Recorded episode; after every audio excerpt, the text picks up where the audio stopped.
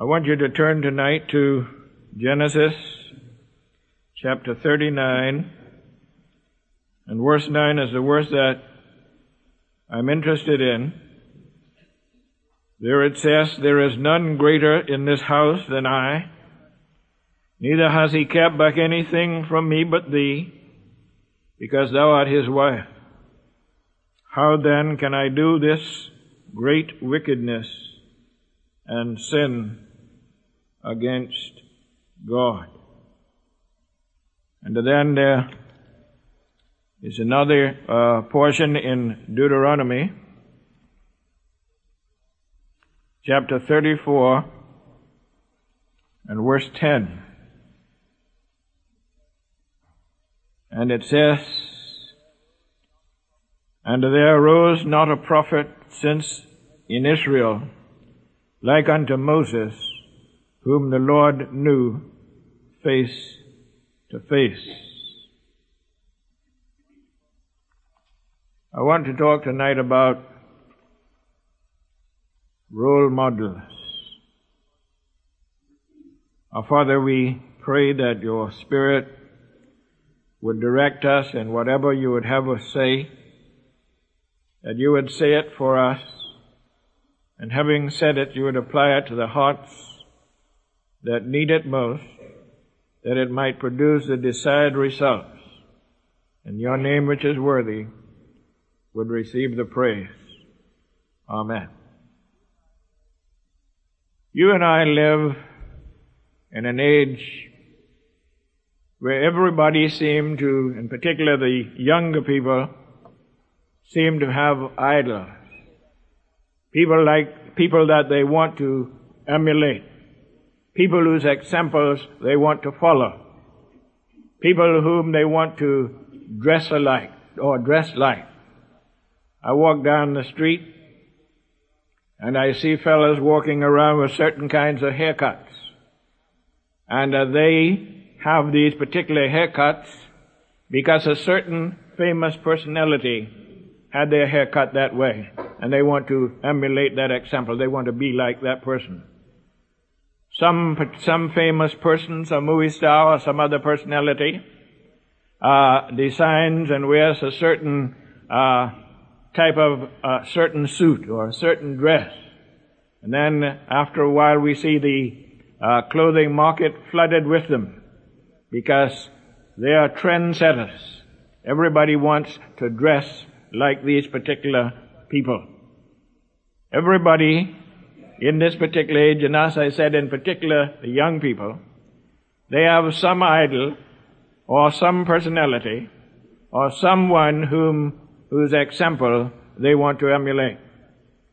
But it is a sad fact that the most of these people whose examples they want to follow and whose life and activities they want to emulate are people that do not know Jesus Christ as their Savior and people whose lives are evil and sometimes despicable. But yet, because they are famous, they want to be like them. It is very interesting to me that the Bible is filled with role models, filled with wonderful, tremendous examples that can be emulated. And we have young people that can sing just about every song that some famous personality has penned and sung. We have people that know just about every movie star. Movie star, I sit down sometimes when the radio or when the radio blasts uh, some imitate or some excuse for a song.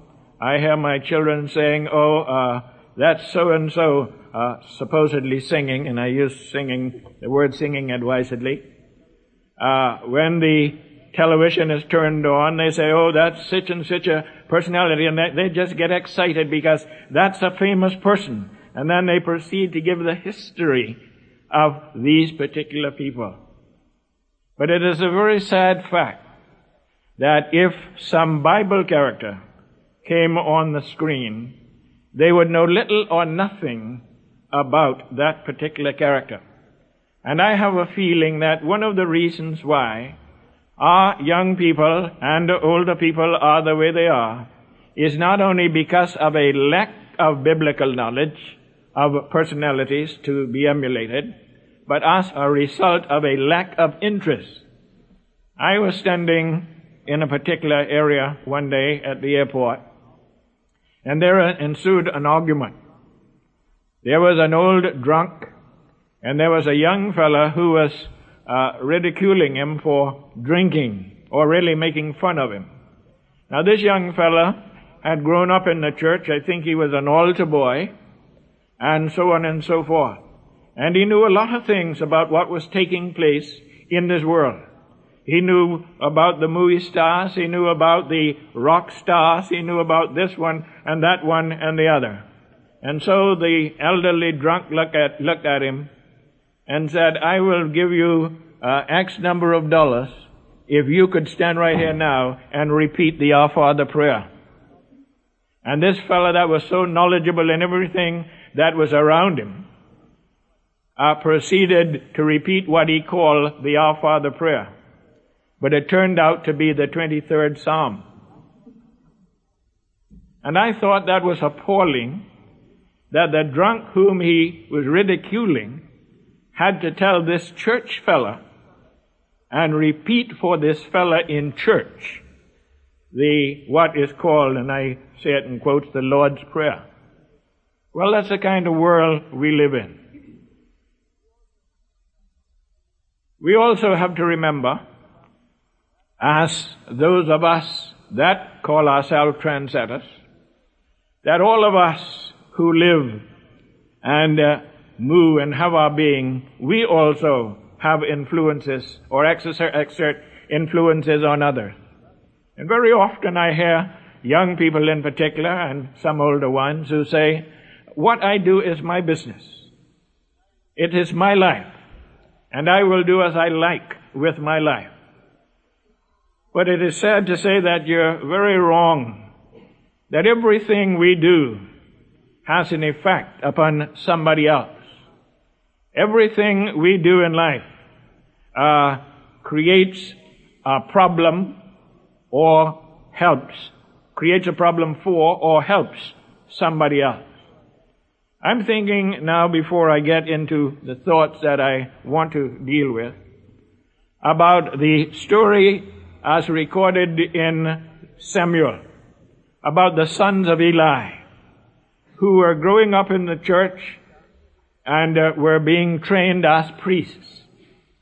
The story tells us that they became so vain and so wild that they became so corrupted in the things that they did that they not only brought judgment upon their own family, causing the death of their father, they brought judgment upon the nation of Israel, and as a result, thousands of people died as a result of what they did. Now we have here before us a story from the book of Genesis. And I want to talk tonight about Joseph. And I want to talk something about the life of Joseph because Joseph is an example of purity.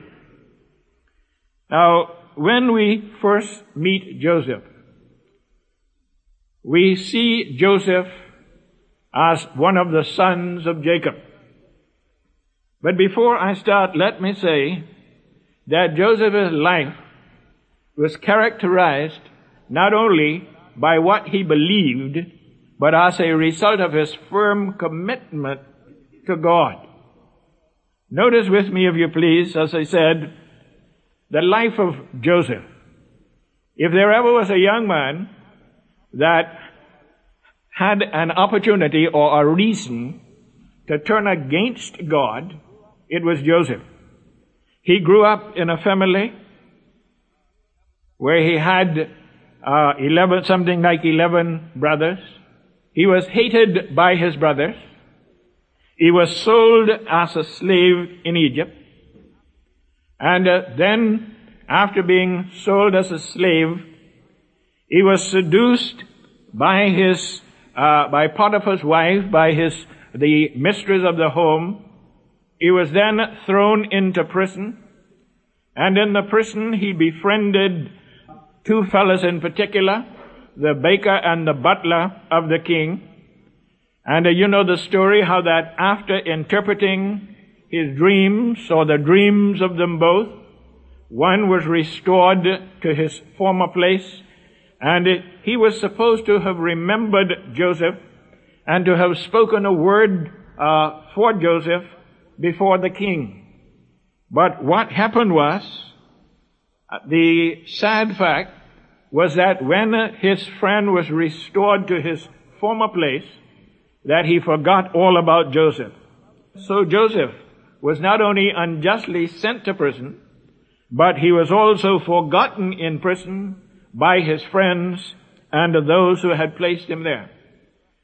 But it is a very interesting fact that although these things were taking place in the life of Joseph, there was one person that had never forgotten Joseph, and that was God Almighty, who had a plan for Joseph's life, and he was directing every step of the life of Joseph. Now, you might look into the life of Joseph, and as you examine the many trials and testings and problems that Joseph had, you might ask yourself the question, uh, why all these problems? Why did he have such a hard time? I would suggest to you tonight that the reason why Joseph had such a hard time was because God had a plan for him. God had a place for him to occupy. And in order for God to give him the place that he had reserved for him, it was necessary for God to test Joseph, of what kind of material he was made of, and to test whether or not he could be true to him and faithful to him under all circumstances. You know, I was telling somebody uh, not too long ago that testing sometimes seem to be unnecessary. For us, we sometimes uh, prefer not to have it.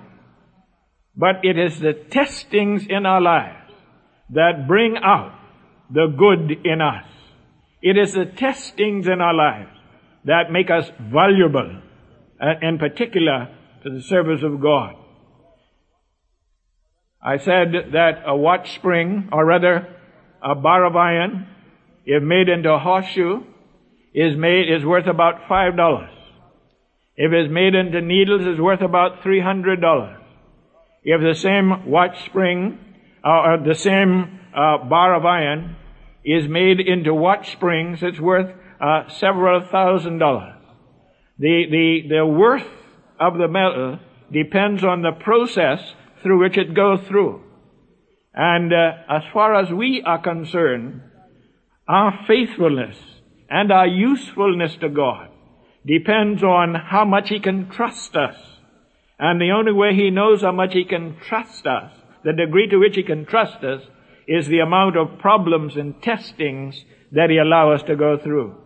And so Joseph, uh, when he came to his final test, it is said that he was so conscious of God that when he was tested by his mistress, when he had what we would call the ultimate test, the test of fidelity, the test of a purity, Joseph was heard to say, how can I do this thing and sin not against my father, not against my master, not against my mistress, not against the nation, but how can I do the thing and sin against God? You see. Joseph, as I said, made a decision. And he suffered for this decision. But in course of time, God was about to execute his plan. You see, all these things which seemed to be working against Joseph, was working for his good because he loved the Lord and because he was called according to the purpose of God. God looked down through the corridors of time He saw the famine coming. He saw the distress that Joseph's, Joseph's people would endure. He saw the problems that the nation of uh, Egypt would experience. And uh, long before this happened, you see, before they called, he was answering. And he was about to show them great and mighty things because of his workings in a yielded servant of his. Now, I, I get a feeling that this is moving away from the trend in which I intended originally. But let me say that because Joseph, under these testings and under these trying times, remained faithful to God, because Joseph was able to put up with all of these things as a result of his faith and his love for God, then God was able to use Joseph in the capacity for which he had chosen him. For when the time came that God needed uh, his representative in Egypt, God raised up Joseph, and God took this man from prison to the prime minister's house. He made, he took him from being a prisoner and he made him prime minister. Now, you know, I always think or wonder what happened to Potiphar's wife, having lied on Joseph and caused him to spend all this time in prison after Joseph became the prime minister. But you see, because Joseph resolved that he will not do anything that would cause him to sin against God, then God honored the, the desires of this man. God honored the testimony of this man. God honored the fidelity of this man. And he gave him the second highest post in the nation of Israel, in the nation of Egypt as a result of his faithfulness to himself. You know, there are those of us who feel as if when the trials and the testings come, we can't make it and we succumb. There are those of us who feel that under certain, circum, certain circumstances, we must bow to pressure. But whenever we are tempted to do this, and young people, whenever you are forced into certain situations and circum, certain circumstances, I want you to think about Joseph. I want you to think about him as a young man having to leave home. I want you to think about him in a strange land. And even in a strange land, he was able to stand up to the convictions that he had. And as a result of this, God promoted him. You see, God blessed him. And I would suggest to you this evening that regardless to what the testings and the problems are, regardless to what happens to us in life, God has an ultimate purpose for all of us. And the only thing He's asking us is that we be true to the trust that He has entrusted to us. That we be true under all the circumstances of life through which He is pleased to bring us. Because after all, He is God. He knows where we're, where uh, He's taking us. We might not know where we're headed, but God knows where we're going. Joseph was able to do this because he had his trust in God. And as I said, God honored his trust. And that was because he refused to do anything that would sin, that would create or cause him to sin against God. Now the other person that I had in mind when I originally started to think in terms of example was Moses. Uh, when I see Moses, I think of a man who's an example of making the right choice. Moses, as you know, about his beginning, he was born in a day when all the uh, babies, all the male uh, babies was ordered destroyed. But his mother looking at him discerned something that was different about Moses. That he was a godly child. And so she defied the, the orders of the Pharaoh and she preserved him and uh, kept him alive. And then you know the story how that God would have it that Moses was given to his mother to be trained first of all in the ways of uh, the, uh, in the ways of his people. And I have a feeling that during those few years that Moses' mother had him, she instilled in him all of the teachings and uh, all of the things she taught him about the God of Israel. And then Moses, in later years, was taken by his foster mother to the palace. And then he was retrained because he was being groomed to become the king or the next pharaoh of the greatest nation in the then known world, the nation of Egypt. But you know, I like this. Somebody said, give me a child for the first couple of years of his life, and I will create an influence upon him that will stay with him for the rest of his life. And I think that this is what happened in Moses' case. The, the, the teachings of his mother were so indelibly fixed upon his life and, and had such a, an effect upon him that even though he had gone through the schools of Egypt, even though he had received the highest learning, that, that had sit at the feet of the greatest philosophers of the day, he was learned in the art of astrology. He was an astrologer. He was learned in the art of medicines. He knew everything that there was to know by way of knowledge. Because as a Pharaoh, you had to be above the rest of the people. And yet the Bible tells us that when Moses came to years, in other words, when he came to the place where he had to decide what to do with his life, when he was confronted with the decision uh, that would affect his entire life, he was able to look back at his nation. He was able to think about what his mother had taught him. He was able to think about the fact that as a result of his mother's instructions that God had a work for him to do. And then he was able to look at the palace of Egypt. He was able to look at all the glitter and glamour that uh, accompanied the life of a Pharaoh he was able to realize that he would be a wealthy man for the rest of his life. For the rest of his life he would want nothing. And I like to think that Moses looked upon all of this, all of this glitter and glamour, and then he looked at the misery of his people.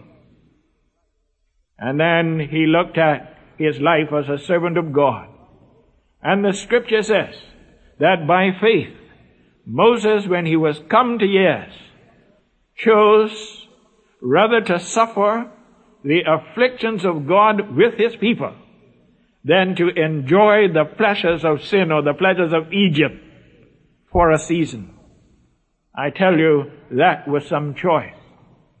And that choice was made because in the life of Moses, he recognized the hand of God working and moving him to a place in life that he had occupied for him. But what happened as a result of this choice? As a result of this choice, Moses had to leave the palace. You know the story which led up to these circumstances. He had to stay out in the desert until he had unlearned all that he had learned in Egypt. Until he had fellowshiped with God and God had taught him all of the things that uh, he wanted him to know. Then God sent him to lead his people out of bondage into the promised land. And you know the story of the sufferings of Moses. You know the story of all the problems that he experienced as he tried to fulfill or be true to the trust that God had entrusted to him. You know the story of how at last, as a result of uh, Moses' problems. As a result of his anger, he was not allowed to go into the promised land. But yet at the same time, when God spoke of Moses, he gave Moses the greatest commendation that any man ever received. because it said that Moses, unlike the others, was a man who knew and talked to the Lord face to face. In other words, Moses was rewarded by God Almighty for the choice that he had made. And I want to suggest to you tonight that not only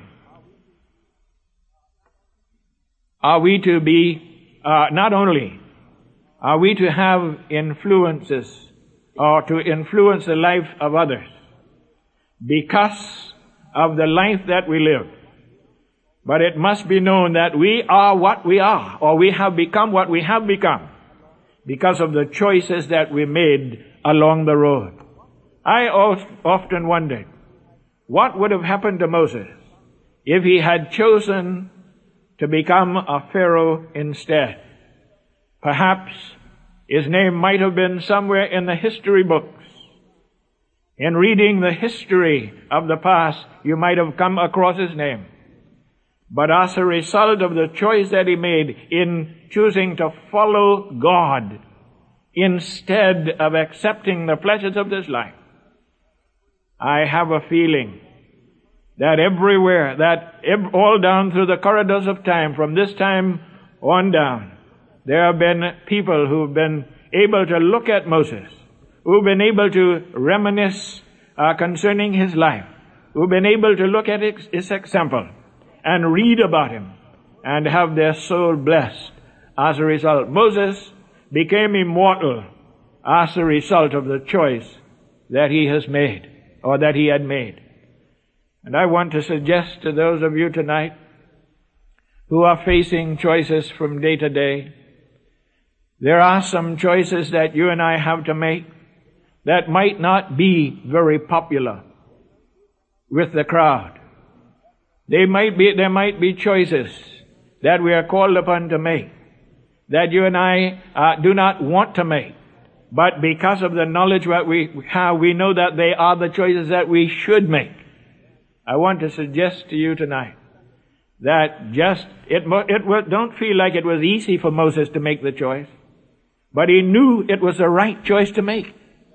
And as a result, he was blessed by God. What you're going to be years from now depends on the choices that we make now. Moses was able to commend God, or rather God was able to commend Moses for the choice that he has made. Will God be able to look at you and at me and commend us for the choices that we have made? Because having made those choices, we will not only be led closer to God, but we would be, have become more effective in the service of God and be able to do the things for which God has called us to do. The things to which God is leading us. The, the reason why He has placed His hand upon our lives is because He has certain things for us to do. He has a place in life for us to occupy. But whether or not we will occupy that place and whether or not we will become effective in the place that we occupy depends on, like Moses, the choice that we make tonight.